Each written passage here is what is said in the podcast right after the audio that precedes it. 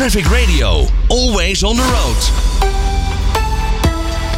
De afgelopen maanden hebben we het al eh, vaak gehad over autonoom rijden. En ook vliegen is al een keertje voorbij gekomen. Maar we hebben het nog nooit gehad over autonoom varen. En of dit nou een belangrijke stap is in de mobiliteitswereld, ga ik bespreken met Rudy Negenborn, full professor in multi-machine operations en logistics bij de TU Delft. Rudy, goedemiddag. Uh, goedemiddag. Ja, hele titel. Wat doe jij allemaal eh, bij de TU Delft?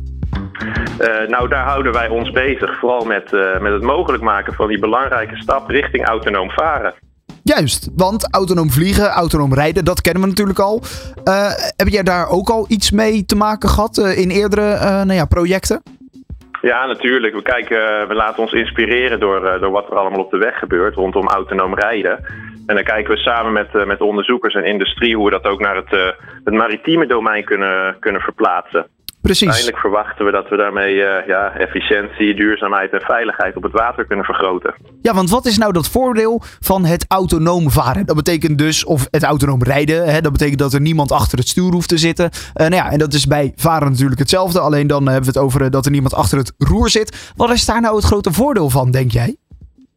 Nou ja, uiteindelijk gaat het erom hoe je, hoe je beter gebruik kunt maken van allerlei sensorinformatie die, die steeds meer beschikbaar komen. Uh, en of dat autonoom is of gewoon uh, slimmer de huidige schippers ondersteunt, uh, dat gaan we zien. Maar kijk, de snelwegen die staan overal, vo staan overal vol. Dus we zijn eigenlijk op zoek naar manieren waarop de capaciteit op het water beter kunnen gebruiken. En we denken dat autonoom varen of zelfvarende schepen een, een goede oplossing daarvoor kunnen zijn. Ja, en waar kan dat dan allemaal voor gebruikt worden, denken jullie?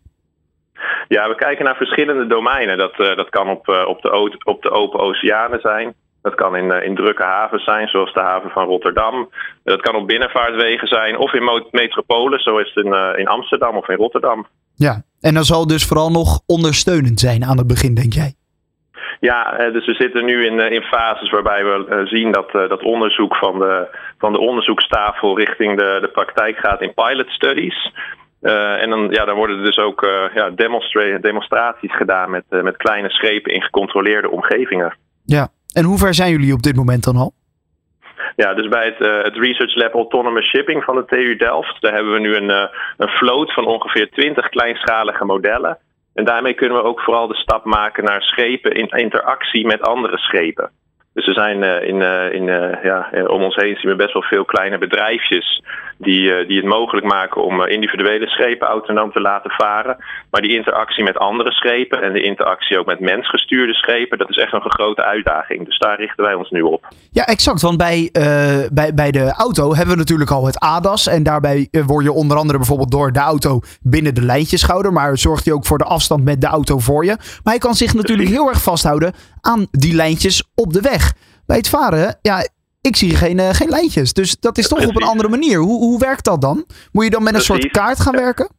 Ja, hè, conceptueel zijn er best wat overeenkomsten tussen autonoom rijden op de weg en autonoom varen op het water. Maar in de details is het toch allemaal net wat anders. Ja. Een schip dat kan ook niet eventjes remmen als er een ander schip aankomt. Uh, er zit veel meer uh, traagheid in het systeem. Dus je wilt eigenlijk dat een, een, een, schip wat zichzelf bestuurt ook al veel langer van tevoren weet dat er een ander schip aan zit te komen. En eigenlijk ook wat de intenties van het andere schip zijn. Hè, zodat het al vroeg, uh, vroeg in een vroeg stadium daarop op kan anticiperen. Maar dan en dat zou je... niet alleen. Het gaat niet alleen om het anticiperen op het andere schip. Maar ook dat het andere schip ook rekening kan houden met het, het autonome schip. Hè. Dus je wilt eigenlijk toe naar een soort ja, iteratief, communicatief systeem. Waarbij groepen van schepen als geheel uh, duurzamer en efficiënter over de waterweg heen gaan. Ja, is het dan een voordeel als alles autonoom is? Uh, nou goed, uh, uiteindelijk, theoretisch gezien is dat zeker een voordeel. Maar voordat uh, dit soort technologieën hun weg naar de praktijk vinden, zullen we een lange transitieperiode hebben. waarin zelfvarende schepen uh, volledig uh, traditioneel uh, varende schepen, recreatieschepen, waar gewoon mensen aan boord zitten, allemaal tegelijkertijd van de, de waterweginfrastructuur gebruik zullen maken. Dus daar moet ook gewoon rekening mee gehouden worden bij het, het ontwikkelen van dit soort technologieën. En ook bij het uitvoeren van, van testen en pilots. Ja, want het zal nog wel een paar jaar duren voordat er zo'n autonoom schip ook echt nou ja, te water gaat, denk ik zelf. Ja, nou ja, dus, uh, dus in, in de projecten die wij doen, daar gaan geregeld uh, dit soort schepen te water. Uh, maar om uiteindelijk ook de, de, de stap richting grootschalige toepassing en, en ook commercieel interessant te kunnen maken, zijn er niet alleen technische aspecten, maar ook ja, wettelijke aspecten, ja. economische aspecten, publieke acceptatieachtige aspecten. Dus dat is een, ja, een multidisciplinair vraagstuk wat je vanuit verschillende kanten moet bekijken. En afhankelijk hoe ja, hoe snel die stappen gaan voor specifieke toepassingen, zul je zien dat dat, uh, dat, dat uh, de weg naar de praktijk vindt.